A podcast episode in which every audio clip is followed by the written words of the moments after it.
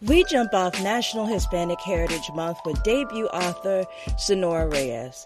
They join us to chat about their best selling young adult novel, The Lesbiana's Guide to Catholic School, which has recently found its way on the National Book Award long list for young readers. Sonora Reyes' novel brings readers into the life of 17 year old Yamilet Flores. After being outed by her crush and ex best friend, Yami transfers to a private Catholic school where she vows never to fall in love and keep her mother from finding out the truth. Stay with us on the next episode of the Vulgar Geniuses podcast.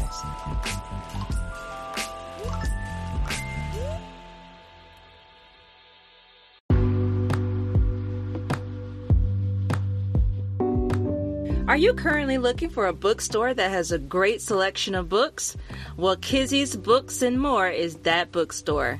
Visit www.kizzy'sbooksandmore.com to purchase your next book for our book club.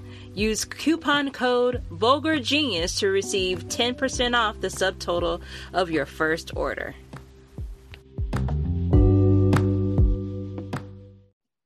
What's up, everybody? Welcome back to another episode of the Vulgar Geniuses podcast. We're your hosts. My name is Denny. And I am Veronica. And today we are joined with a wonderful writer who was our YA book pick for the month of July. We're bringing it back around and getting ready to talk with none other than Sonora Reyes. So here's a little info about them for those who don't know. Uh, born and raised in Arizona, Sonora Reyes is the author of the contemporary young adult novel, The Lesbiana's Guide to Catholic School. Sonora is also the creator and host of the Twitter chat QPOC Chat a monthly community building chat for queer writers of color. Sonora currently lives in Arizona in a multi generational family home with a small pack of dogs who run the place. Mm-hmm. Outside of writing, Sonora loves dancing, singing, karaoke, and playing with their baby nephew. Welcome to the show, Sonora. How are you doing today? I'm sorry, I interrupted by saying thank you. What was the last part of what you said? we just want to know how you're doing today. Oh, I'm doing great. thank you. Well, at this point, I'm going to pass it on to Denny. We we like to get to know our our writers, our authors, you know, by just asking a little few few questions. Um, so you know, it's nothing too too serious, nothing too hard. Um, but what is your go-to karaoke song since you? Oh, that's hard. I like the ballads. Um, so I'm like a ballad type karaoke person. So like, um, I will always love you by Whitney Houston. My heart will go on, Celine Dion. Like those they like to dance. I didn't say I sing them well, but I do go for those because they're fun. those are those are the hits right there. Yeah. it's like Whitney, Celine Dion, Mariah Carey. Those are like the three on the top of my list. you hit your chest like Celine when you Yes, yes. I perform, okay? it's a full performance. we need a video. I'm sure there's one somewhere on the internet. um, a topic or situation that surprised you while hosting. Hashtag QPOC chat. Something that surprised me. Um, I think it surprised me at first um how much fun people were having and that they wanted it to be like a continuous thing because at first I thought I was just going to do like one um, and then it turned into a monthly thing because people are like, when's the next one? When's the next one? So um, I was surprised that like I, I guess I wasn't super surprised, but like part of me was surprised that like it worked out and that I got to keep doing it. Um, and then of course there's the other part of me that was like, of course it worked out because like it's something I wanted, and so it makes sense that other people might want it too. So yes, mm-hmm. we are hungry and thirsty for it. Yeah. Best part of living in Arizona. Ooh, okay. So I am going to shout out my favorite coffee shop. It is uh, called Brick Road. Mm. It's a queer owned coffee shop. Um, and it's like when you walk in, it's just like such a like safe space. And they have like a book club that's for queer books, and they have like um d&d nights and open mic nights and movie nights for queer movies and it's just like the queerest like little coffee shop ever and i love it so much and i do all my writing there um so uh that's my favorite thing about living in arizona Were you able to do an event when your book came out? Yeah so um i was friends with the owners of the coffee shop um i already had a an event planned with Changing Hands, our local bookstore. Um, but then afterwards, they hosted my book for their book club, and so I got to come in the day before the book club to do signings and like and Q and A and stuff like that. Oh, so that was cool. yeah. So the day that you you uh those days of you like working on this book, you're like, okay, here it is. This is what Yeah. I'm in for the free Wi-Fi and coffee. yeah, yeah. What, what is what is what is your coffee or tea or whatever beverage that you used to drink? um, so at Brick Road they have a cinnamon roll latte, which I get every time. And sometimes when I'm feeling extra adventurous, I'll get a caramel mocha. Mm, That's I go for the sweet ones. Game. Speaking of sweet, this is um my my my question that really came from like the heart. What is your favorite ice cream flavor? Ooh, probably cookies and cream.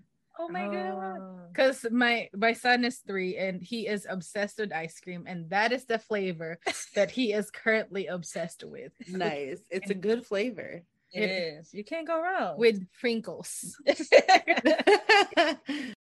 What is your go-to dancing move and to what song? Ooh. Um I don't know that I have a go-to dancing move, but I have uh, so I used to like dance like all the time, like in like doing like street styles and stuff. And so like my favorite style that I still like to do, you know, is whacking. I don't know if you know what that is. is it similar Um, to krumping? No, it's like it's like a lot of arms, like a lot of Ah, like yes, mm. yes, yes. yeah. It's very like it's you um you do it to like disco or like, you know, that kind of music. yeah, it's very fun. Um, so now that you know we we've asked the the fun stuff, can we please um can you please introduce your book and a little synopsis for those who haven't read it yet? Yes. So The Lesbiana's Guide to Catholic School is my first book. Um, it is about a lesbian girl named Yamilet who gets sent to a mostly white Catholic school with her brother Cesar. Um, he's been getting into some trouble at their old school, getting into a lot of fights. And so their mom thinks that he should get a new fresh start at Catholic school. And she decides she's going to follow him um, she says because she wants to keep an eye on him and keep him out of trouble, but really she also has an agenda of her own because she just got like rejected by her crush and outed by that person at the old school. And now she wants to go have her own fresh start and go back into the closet and do her best to never fall in love again. This book was amazing um, from beginning to. I, we definitely fell in love with with Yami and Cesar and, and all the other Mm-hmm. characters. Um, we really appreciate the, the narrative that you wrote for all of them, um, and and particularly with with wanting to know how did Yami and her story reveal itself to you, and were you surprised by the direction that her and Cesar's stories had come about? So I originally came up with this idea kind of by mistake um because I always wanted to write this was the first book I ever wrote and I always wanted to write a book about like I don't know, like a fantasy book or sci-fi or something super epic. And because I wrote a lot of fan fiction for like DC and those were all like super like epic stories and I like wanted to write something like that. Um and so National Novel Writing Month came up and it was like October 26th or something like that. And I decided like I'm going to write a book in November for National Novel Writing Month. I'm going to do it. I'm writing my first book. Um and I was going to write a like super like wild like sci fantasy story that I was going to co-write with a friend. Um, but then he had a baby, and so we couldn't write that together anymore. um, so I had to like, but I still wanted to write a book, and I didn't have time to plan out another super elaborate like world building, like magic system or anything like that. And so I was okay, what do I know really like intimately? Like a story that I can tell, an experience that I can talk about all day long that I could write a whole book about without having to research, without having to, you know, um, stop and think. I can just do it. So I came up with the Lesbiana's Guide to Catholic School. Like, what if I write about like a queer kid going to Catholic school and like, um, yeah. So that was my experience in Catholic school. Um, was like I I didn't have the same experience as Yami, but the inspiration for the book came from kind of where I started and the kind of story that I would have liked to have in high school. So I was surprised to answer the second half of your question. Sorry, that was a long first half answer. but I was surprised by some of the things that happened um, in the book because originally it was going to be very different. Cesar was supposed to be Yami's best friend, not her brother. Mm. And he and and within the first chapter, or like while I was outlining it or something, like in the very beginning, I was like, oh no, he's her brother. Like he is definitely her brother. And like it was just their dynamic and everything. Like I had to change it um and i feel like it worked like there's no other way it could have been like now looking back i'm like yeah they definitely are like siblings you know so. yeah i just like how authors i like asking this question because a lot of times you hear people who say you know like sometimes i might have woken up out of a dream and had to write it or i was writing this character this way and i could hear them say no that's that's not who mm-hmm. we are this is how we are. So i really feel like these characters are within you all as the authors that they're really a part of you that even though these stories are fiction that i feel like these people are real yeah of sure. how they reveal themselves to you and how they become a part of you mm-hmm. yeah. so i think i might be a little bit partial to this but i think bo was you know was my jam Bo was my ride or die. it, it was to me, Bo. Um, so she was like, you know, like a breath of fresh air. She was very refreshing in the story, but she was also the epitome of like self-love and queerness in Yami's eyes. Everybody envies her, everybody wants to be her. Um, we understand that showing her characters allows possibilities in other people's minds as well. Um, what and how was uh, how and why or what or how um, was Bo conceptualized in your writing? Like, I was just very amazed in how she was like formed and, you know, a very precious, very precious character. Oh, thank you. Um, yeah, Bo originally, so I've always like loved Bo and felt like Bo had like this like she's been like one of my favorite characters from the start, but a lot of other people didn't connect with her at first um, in the early drafts. She was like a shell of what she is now. Like, mm-hmm. um, I guess I knew what I wanted for her. Like, what she was always supposed to be was she was supposed to be like what you said. Like, she's Yami's foil, and she's a way for Yami to see, like, oh, you can this is what it looks like to like really love and accept yourself and like if she can do that then like maybe i can too and she was always supposed to be super unapologetic and um not afraid to talk to like a priest or a teacher or whoever about like what she thinks they're doing wrong if she thinks that they're being unjust um and i think like in the very beginning my first couple of drafts, I think Bo might have come across a little bit like Manic Pixie Dream Girl. and then so I had to flesh her out a lot more and make her more complex and like more than just that. Um, so like she also has her own insecurities, even if she's like super proud of like who she is.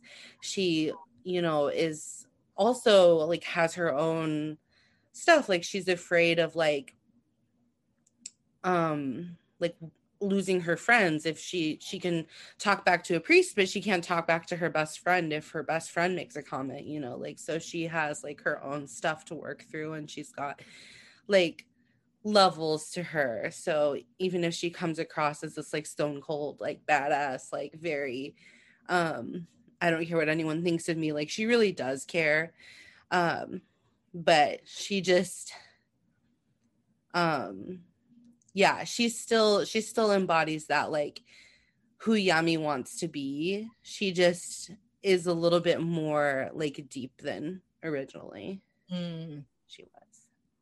So within this book, uh, and all of these different things that Yami's character has to endure and, and and, is enduring with her trying to figure out like if I come out or do I just stay within and just move through my life? And starting this new school, she is met with a set of mean girls at this school, right? And so mm-hmm. in this book, you address various forms of racist remarks that her classmates make, and one in referring to her hoop earrings. I'm a hoop earring girl. This is like makeup for me. Like I cannot mm-hmm. go anywhere without them. And there's a part in the book where the character refers to her earrings as ghetto and uh, this part of the novel made me think about the fashion activist and designer um, Narisha Willis, and uh, they coined the phrase "ghetto until proven fashionable," and how mm. this exchange uh, brings us to this intersection of race and fashion by placing these white girls at the center as the gatekeepers, right? Mm-hmm. And so mm-hmm. I was wondering what was the feeling that you wanted teenagers to get from reading this particular part of the book because I mean just in that exchange there are a lot of things that are happening. What was it that you wanted to talk about in re- in regard to the girls calling her her fashion choice ghetto? I guess I wanted to show so there's a lot that happens like in that chapter in that day at school um, and it was the first of a few things that kind of sets Yami off. Um, and I wanted to show like her building herself up that day mm-hmm. and like she's putting on her earrings, her makeup as like armor and she's getting ready for the day and she's feeling so good about herself and she's feeling so pretty and so cute and elegant and then she goes to school and the first thing that someone says is call her ghetto because of her earrings which she was like so like feeling so good about just before.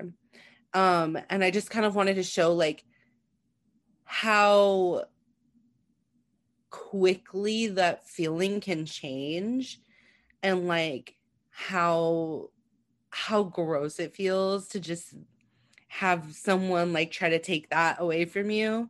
Mm-hmm. you know because it really like there is power in like the way you present yourself. Like you want to wear earrings makeup whatever it is that you put on as like your armor like there's power in that. And then for someone to go and try to like just rip it out from underneath you like that was really like the first step of like Yami having a really bad day. yeah, so yeah, that that particular scene really I think embedded in me uh, like oh, you know, this this book is going to cover, you know, a lot of different subjects and I really like how you presented it that way.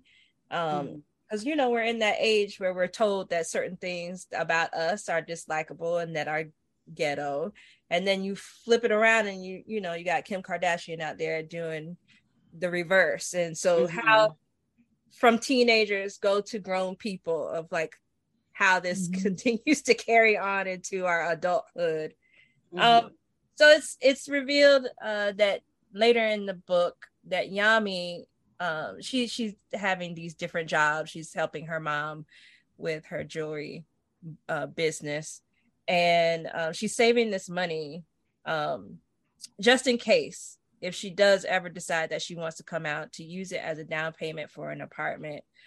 And this also addresses uh, the multi layers of the thought process that one decides or thinks about when they are trying to figure out if they want to come out to the family and the repercussions and having to prepare for all of that. Will you talk about having to address uh, the life saving measures that children have to think about making when revealing their sexuality? Yeah. Um,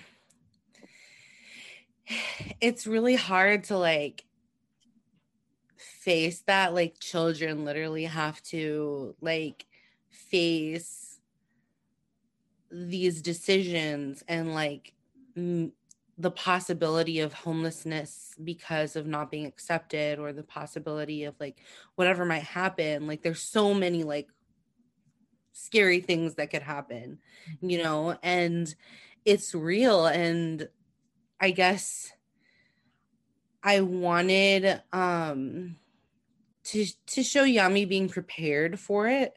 Like she's very like she's not gonna like like if she thinks her mom is not going to accept her instead of crying about it she's going to save money. She's going to you know she she's going to make sure that she and her brother are good.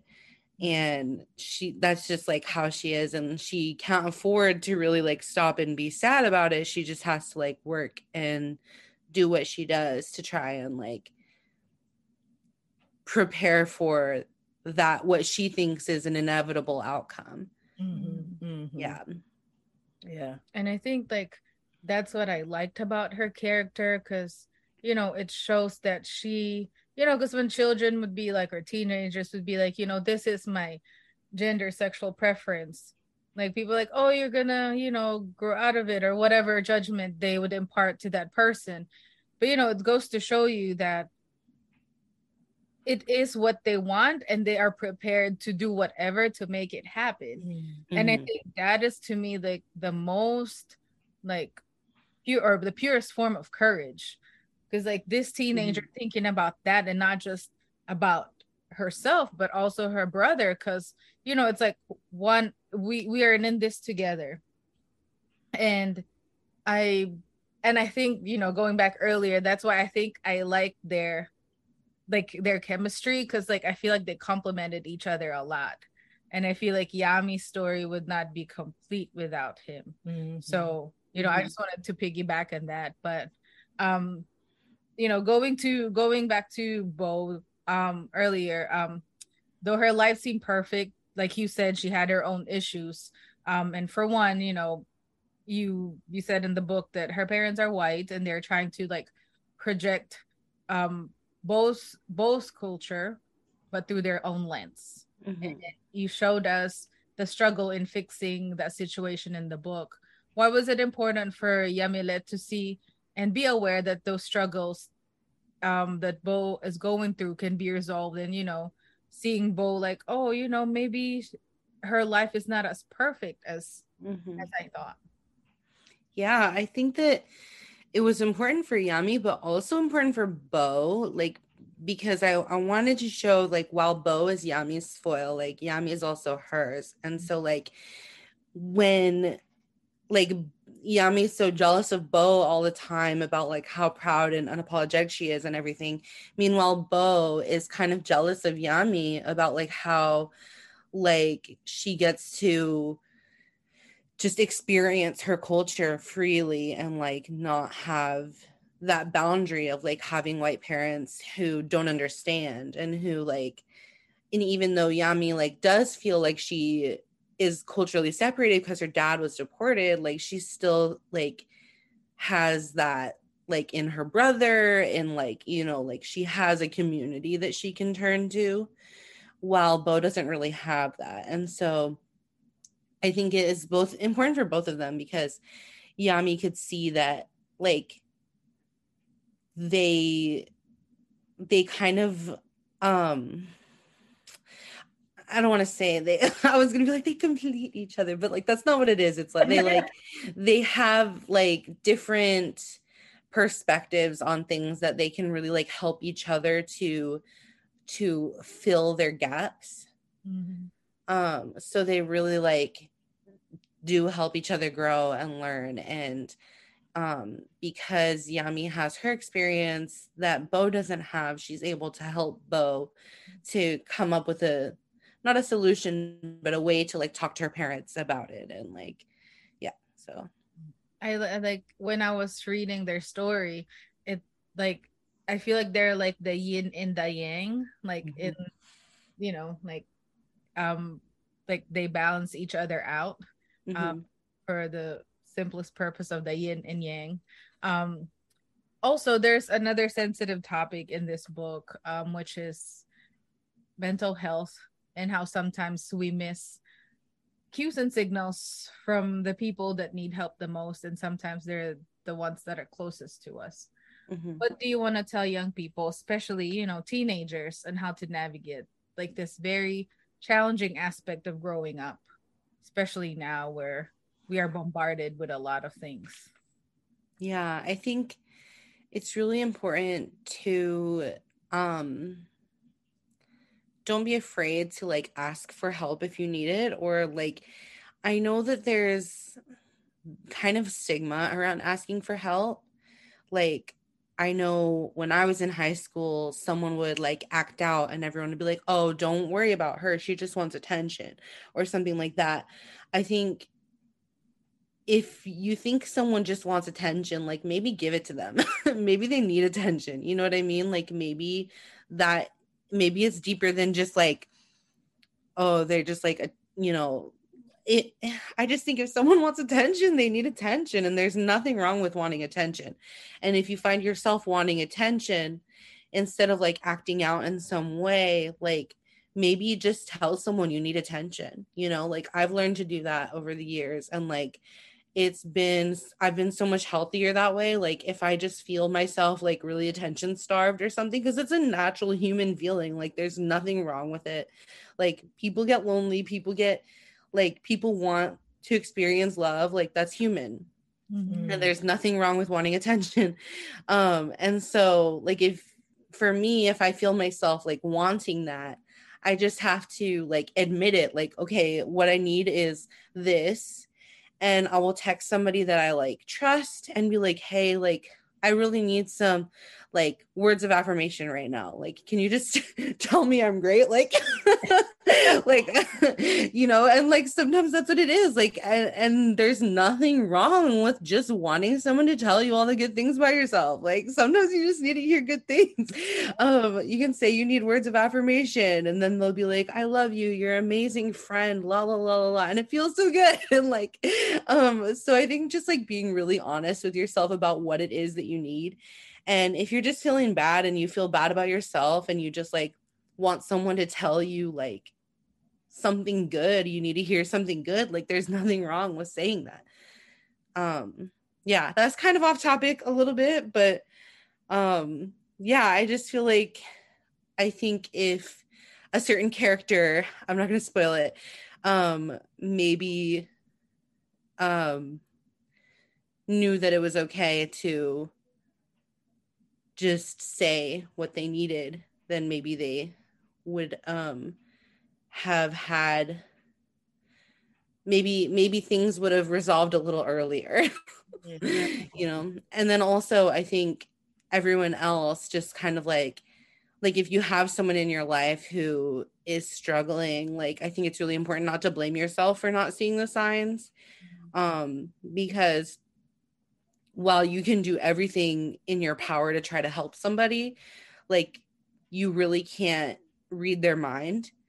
Mm-hmm. And people will put up walls and you know it's really hard because it's nobody's like fault i mean it might be someone's fault but it's not your fault just for not seeing the signs like if you're not being like willfully ignorant or anything like that so yeah yeah yeah um the journey of knowing one's true self is long and it's a hard process and yeah. Uh, we've always heard the expression that different people come into your life for different reasons, mm-hmm. um, in different seasons. Mm-hmm. How important was it to find community while having to grow go through this journey for those characters in in this book? Like the characters finding community? Mm-hmm. Yeah, I think it's so important. Like, I think a big part of Yami's growth is that she stopped having to rely on only herself and she let herself lean on the people around her and stop taking so much responsibility on herself. Mm-hmm. And like it was also everyone else's responsibility, like her mom specifically responsibility to tell her that it was okay and to like say it. You can, you know, like it's not your responsibility to do all of this. Um and she needed the people around her like she needed Bow to to to see, you know, like an example of like who she could how she could feel about herself. And then she needed Cesar. Cesar needed her so that he could see that very same thing. And she it's almost like pay it forward, like passing it on, like passing the torch, like to the next person who needs like once you've grown and you've become that person, then you can be that light for somebody else. Mm-hmm. Yeah. And I like earlier what you said that you didn't you know it's okay to ask for attention because i think we are so jaded um mm-hmm.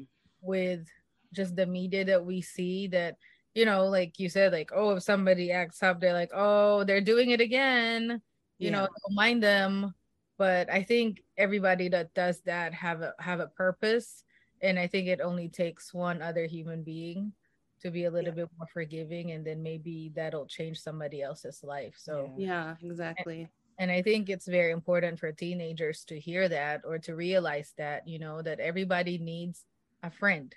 Mm-hmm. don't have to like all of that person but everybody needs somebody like if i'm in trouble at least i can text one person and somebody would like respond. Yeah. Yeah so um speaking of community and friendship i want to shout out you know to all the parents that stood up and showed up for their queer kids because it's not easy. Um you know like we would uncover in in yami's story. Um why was it important to show that this type of relationship can can happen in the story? I really wanted to show like i wanted yami's story to be a happy ending like i knew this from the very beginning like it was going to be a happy ending like she's gonna you know it's a happy ending in like almost every aspect of her life you know like there's some things that like maybe like could uh have their own story if there was time for it. But um for the most part you know like she finds love she finds herself she learns to accept herself.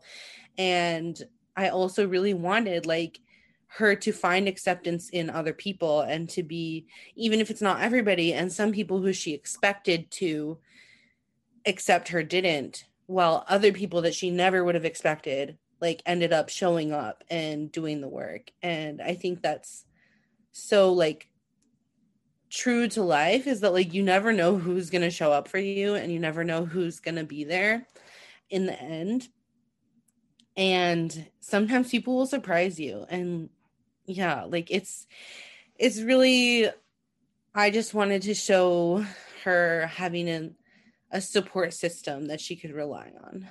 A very strong one mm, in yeah. that matter, in that yeah. story. You have to read it to know it. um, so I grew up Catholic.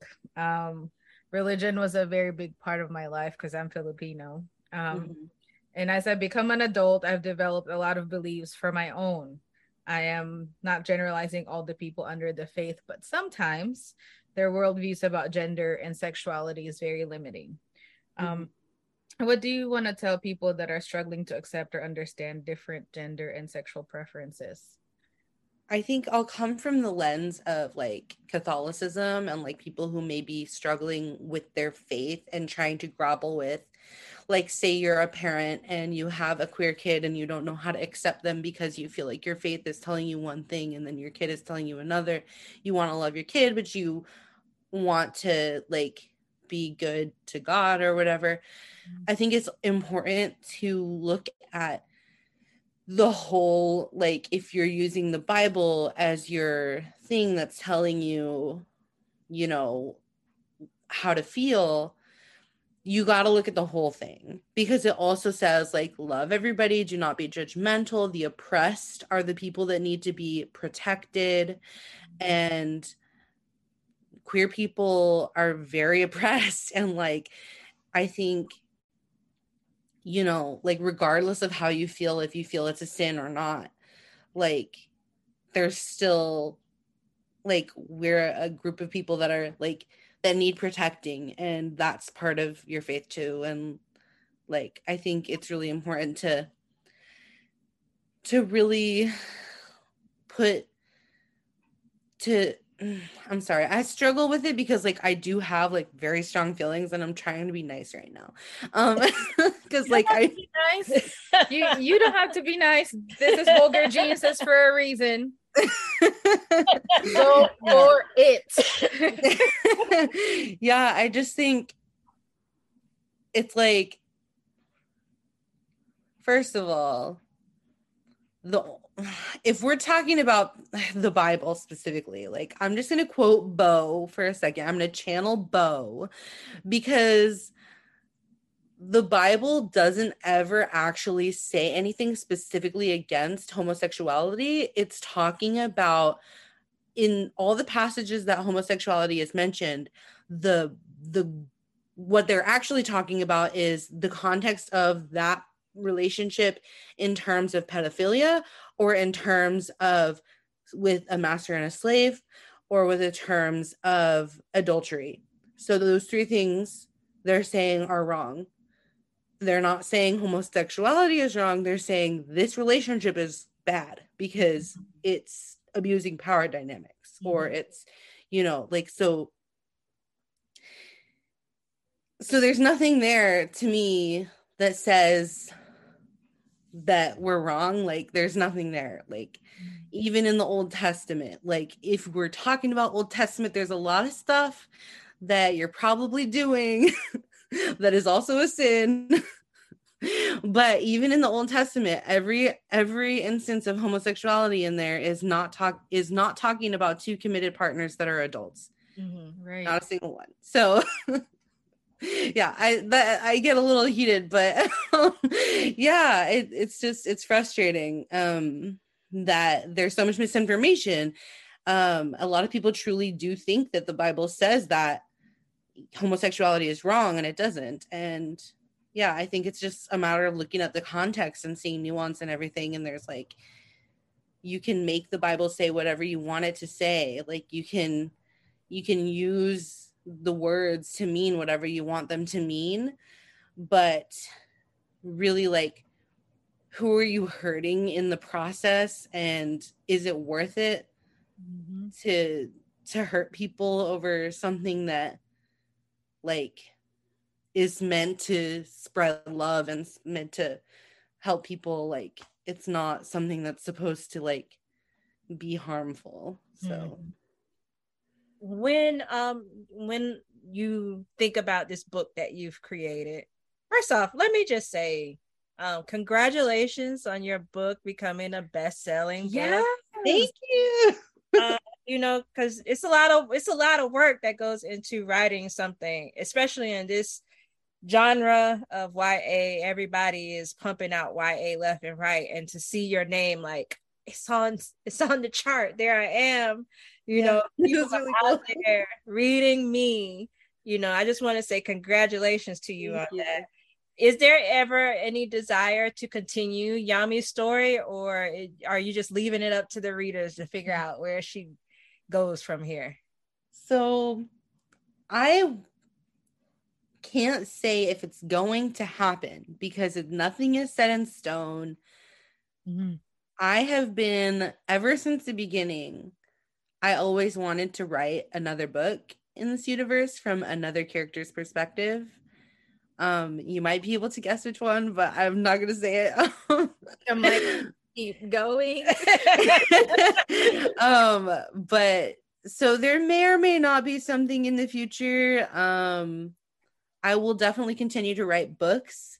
Uh, so even if I don't write something else in this universe, like there will be other books um by me so yeah but i i would love to i would love to continue this story from someone else's perspective like a, a different story not yami's story mm-hmm. but yami would be there I know it's one it's one thing to have these conversations like with us mm-hmm. grown mm-hmm. as people, but what has it been for you to connect with the actual readers who you've written this book for, these teenagers that's out here? What has that been for you? It's been amazing. Like I I've met a few teens like when I did some in-person events. Mm-hmm. Um and I've had some teens like message me like on Instagram and stuff. And just like it means so much to me that it's actually reaching the people that I wanted it to reach, the people that I feel like I wanted to like send this little love letter to. They got it. And like, you know, that just, I love that. And it makes me so happy. And like, I just, I can't wait to keep connecting with more people. So we really hope that for you. And I, like, you know, when I was reading the book and now that there's a hint, but I feel like like in my head, my head is just going right now. And I'm like, can this be like the new, like, you know, because me and Veronica grew up in an era where, you know, there's not a lot of books that you know that would represent us. So we we had to read like the babysitters club. Um and I'm like, you know, this might be a little bit the the characters are a little bit older but i'm wanting to see their lives up until like adulthood and i'm ready for it. Yeah, going out. I'm cute. Yeah college you know like you know like other you know I yes. yeah, I mean, I'm I might spill something. Like, yes. After the recording ends, I can tell you what I have planned. oh, yes. yes. Okay. um, got excited. So to kind of tap into what Denny was saying about us having to pull from different books that didn't always represent us. A few weeks ago, uh, Joyce Carol Oates sent out a, a tweet that set Twitter ablaze in regards to making a comment that the white male writers were being shut out of the industry. okay. I, I, I, think, I think Santa Claus is is real in her mind for having said something like that. Um, and so what we want to know is uh you know like we we all know that this is is not the case especially when you're talking about latinx writers who are um the is the lowest number of books getting published by latinx writers. And uh so what is it that you are hoping to see and do to help create this shift in publishing? We know that you have your the the hashtag uh, um, that's been running to get those stories out about queer BIPOC writers. But we want to know exactly like what is it that you want from the industry in itself to happen? Ooh, I want everything. I want. I would love for you know like I don't know if y'all remember like publishing paid me that mm-hmm. hashtag.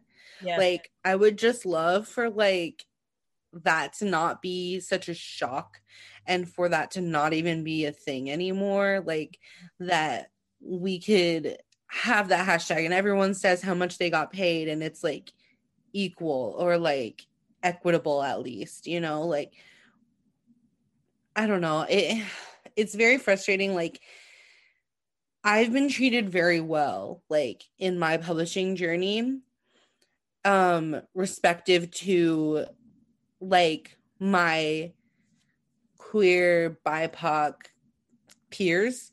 Mm-hmm. But according to how like the average like white person, it's like very average. Like, you know, like the things that I've and I super love and appreciate my team and everything. I'm not saying anything bad about them, but it's just the things that like I will tell someone like a person of color something that I got and they're like, "Oh my gosh, that's amazing. Like nobody gets that." And then I'll tell like a white person and they're like, "Oh, but you didn't get that." Or like, you know, it's like it's very like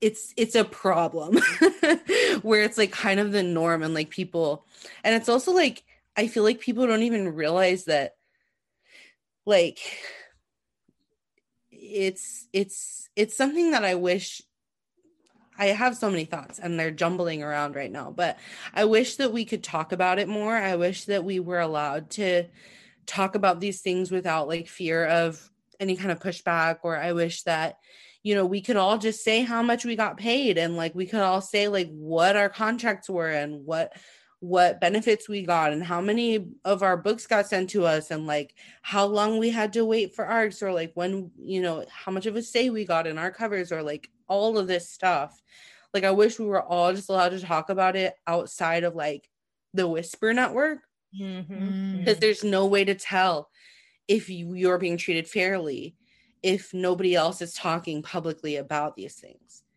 so it's really easy for the higher ups to just say that you're getting the best you could get when maybe that's not true. Yeah. Yeah. Yeah. It's yeah. about exposing exposing the, you know, the injustice within the, this industry that's supposed to be supporting you know all writers you know this mm-hmm. art form which has moved nations into doing all different kinds of things right mm-hmm. and so when we're at a point of literature being attacked and books being banned out of school you know this is the moment where the publishing company can say hey you know like we're we are dedicated to making differences right and moving mm-hmm. on the behalf of all readers and of all writers and yeah. and those who want to work there and you know it's our hope that you with what you have created uh can push that agenda forward of wanting those voices to be to be read uh, for the years to come. Um, yeah.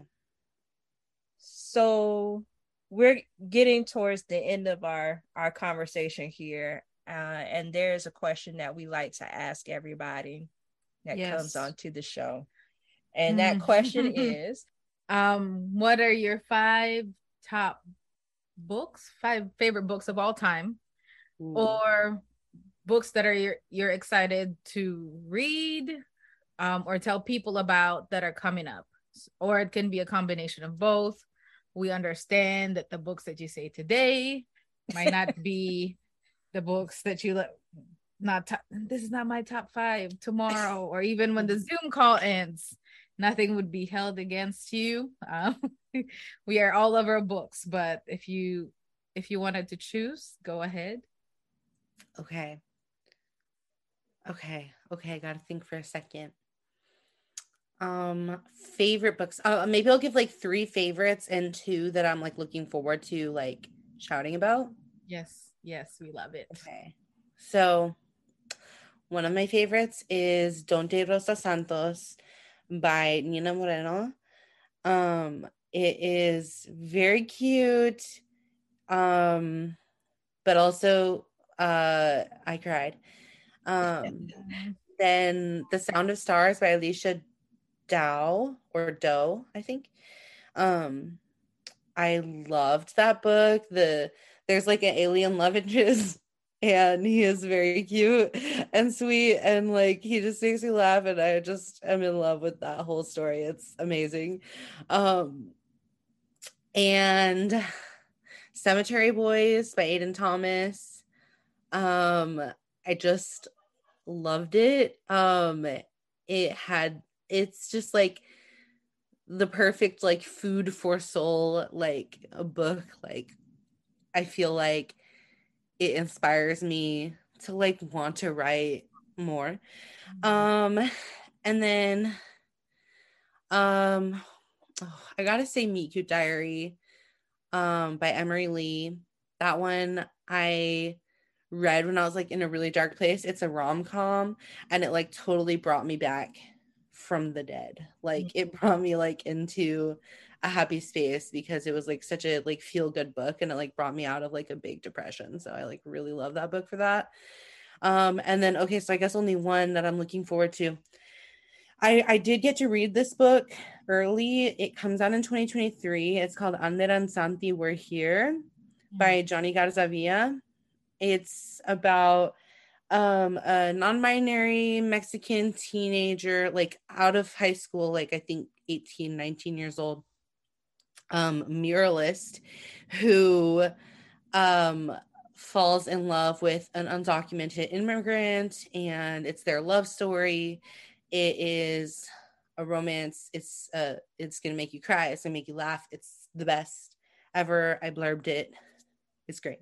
Um, so I can't wait to shout more about that one as the date gets closer because I love that book. So I feel like you're the second person that have said that. I Oh feel like really? I have to like Go yes, back to the archives and check. yes, because they're like, yeah, the non-binary kid, yes, teenager, but yeah, like not too not too young, like the 18, 19, and falls in love with an undocumented person. I'm like, okay. Hmm. Hmm. Hmm. Interesting. I'm not mad at like more people talking about this book. So Yeah, because I'm like, I feel like I've heard this book before, but she said it's coming in 2023. So it just, you know, it it gave me like flashbacks. that makes sense, but this is a book in the future. Uh, maybe it's Yeah. maybe it's out there. Is there anything that you have coming up that you want people to know about in the in the future? yes. Well, Um, so um it will be like officially announced soon. Um, but I do have a second book coming out in May. Um, it is called the Luis Ortega Survival Club. It is about an autistic kid named um, Ari who uh, she gets kind of taken advantage of by this guy at a party. Um, and she finds an anonymous pen pal that they uh, decide to get revenge on him. so it's a revenge book.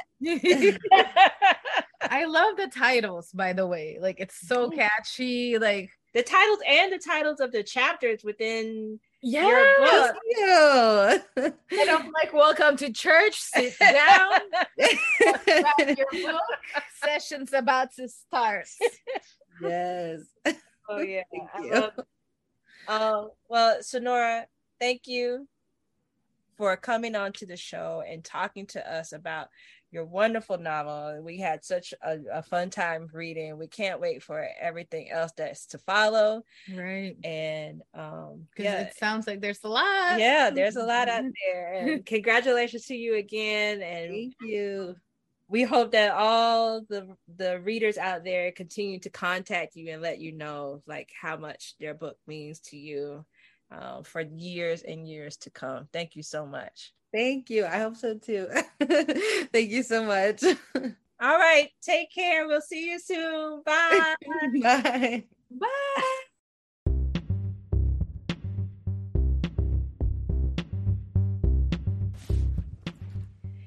If you haven't heard about Anchor by Spotify, it's the easiest way to make a podcast with everything you need all in one place. Let us explain. Anchor has tools that allow you to record and edit your podcast right from your phone or computer. When hosting on Anchor, you can distribute your podcast on listening platforms like Spotify, Apple Podcast, and more. It's everything you need to make a podcast in one place. And best of all, Anchor is totally free. Download the Anchor app or go to anchor.fm to get started.